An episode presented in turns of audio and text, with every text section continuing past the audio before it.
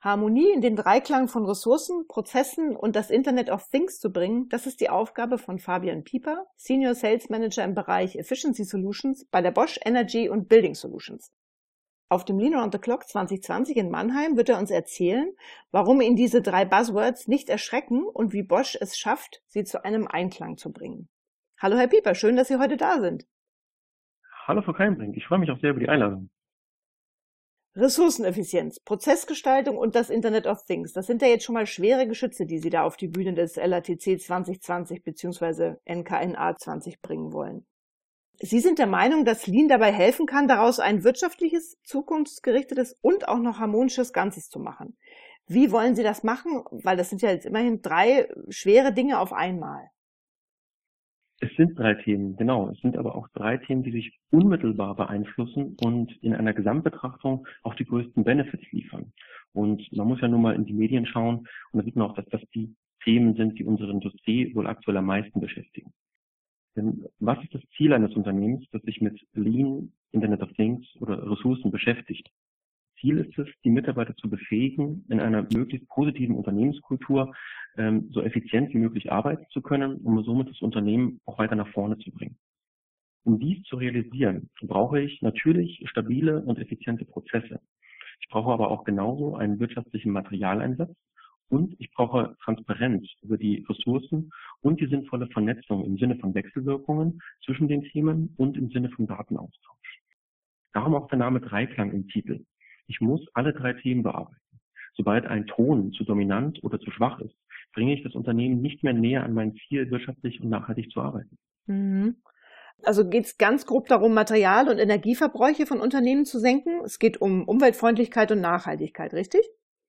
Mhm, ganz gut gesagt, ja. Und warum hilft dabei die Materialflusskostenrechnung?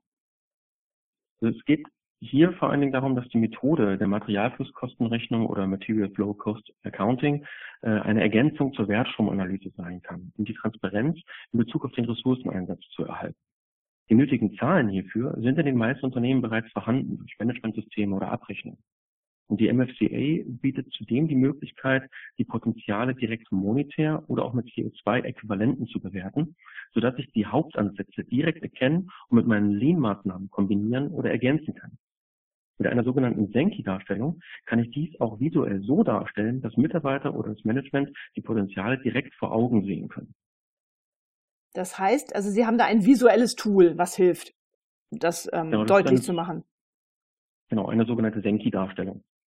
Und haben Sie vielleicht für uns mal ein, zwei Beispiele, wo Sie das angewandt haben?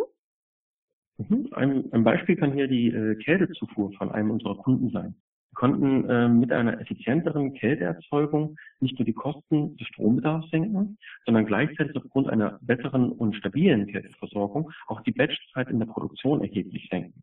Und dies ist äh, aufgefallen, indem wir eine Materialflusskostenrechnung beim Kunden gemacht haben und gesehen haben, dass das hier einen großen Benefit liefern kann. Gut, haben Sie noch ein anderes Beispiel? In Bezug auf das Thema Internet of Things vielleicht ja. ähm, bietet mir hier an der Stelle die Möglichkeit, äh, die notwendige Datengrundlage und Automatisierungsoption. Ein Beispiel hierfür ist ein weiterer Kunde, der nach einer mechanischen Bearbeitung von Metallteilen diese waschen musste. Der Einfachheit halber hatte der Kunde drei Waschmaschinen immer mit dem gleichen und größten Waschprogramm laufen lassen, egal ob es notwendig war oder ob nicht ein kürzeres Programm ausreichend wäre. Die Waschmaschinen äh, liefen hierbei auch nur bei einem OEE von ca. 50 Prozent. Der Kunde wollte sogar noch eine weitere Waschmaschine kaufen und darin investieren. Nach einer Materialflusskostenrechnung konnten wir aufzeigen, dass mit einfachen RFID-Tags und einer leichten Anpassung an den Waschmaschinen die Informationen zu dem Waschprogramm automatisch weitergegeben werden können. Ergebnis ist die Einsparung einer gesamten Waschmaschine, da der OEE der anderen Maschine auf über 80 Prozent angewachsen ist, und natürlich den Ressourceneinsatz von Strom, Wasser und Waschmittel, der deutlich verringert wurde in dieser Zeit. Also das klingt so für mich, dass Materialflusskostenrechnung ist dann gleichzeitig bessere Umweltverträglichkeit. Das hört sich ja gut an. Genau, also es trägt dazu bei natürlich. Mhm. Herr Pieper, jetzt noch was Persönliches zum Schluss. Sie sind mit Leib und Seele Vertriebler. Und wieso verträgt sich Lean so gut mit, dem, mit Ihrem Vertriebsherz? naja, also zunächst einmal bin ich ja von der Sinnhaftigkeit von Lean-Maßnahmen absolut überzeugt. Ich glaube, sonst äh, würde dieses Interview auch hier nicht stattfinden. Ja. Ähm, und äh, viele Ansätze in Bezug auf die Reduzierung von Verschwendung lassen sich ja hervorragend in den Büroalltag integrieren. Ich sag mal, Lean Administration lässt grüßen. Ja. Ähm, und im besten Falle schaffe ich es damit, meine eigenen Prozesse zu verbessern und zu strukturieren und damit meinen Arbeitsalltag zu erleichtern. Im Vertrieb ist es ja so, dass man häufig viele, viele Bälle und viele Kunden gleichzeitig betreut. Ähm, und da ist es natürlich sinnvoll, eine, eine schöne Struktur zu haben.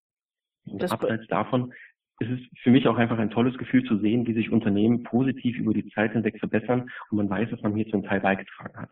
Das macht meinen Beruf für mich zu einem der spannendsten, die ich mir vorstellen kann. Ja, das ist ja herrlich. genau. Lieber Herr Pieper, ich danke Ihnen für das Neugierig-Machen und ich freue mich dann, Sie im März 2020 in Mannheim auf der Bühne des Lean Around the Clock begrüßen zu dürfen. Oh, ich freue mich auch darauf. Vielen Dank für das Interview. Bis dahin noch eine gute Zeit. Dankeschön, ebenso.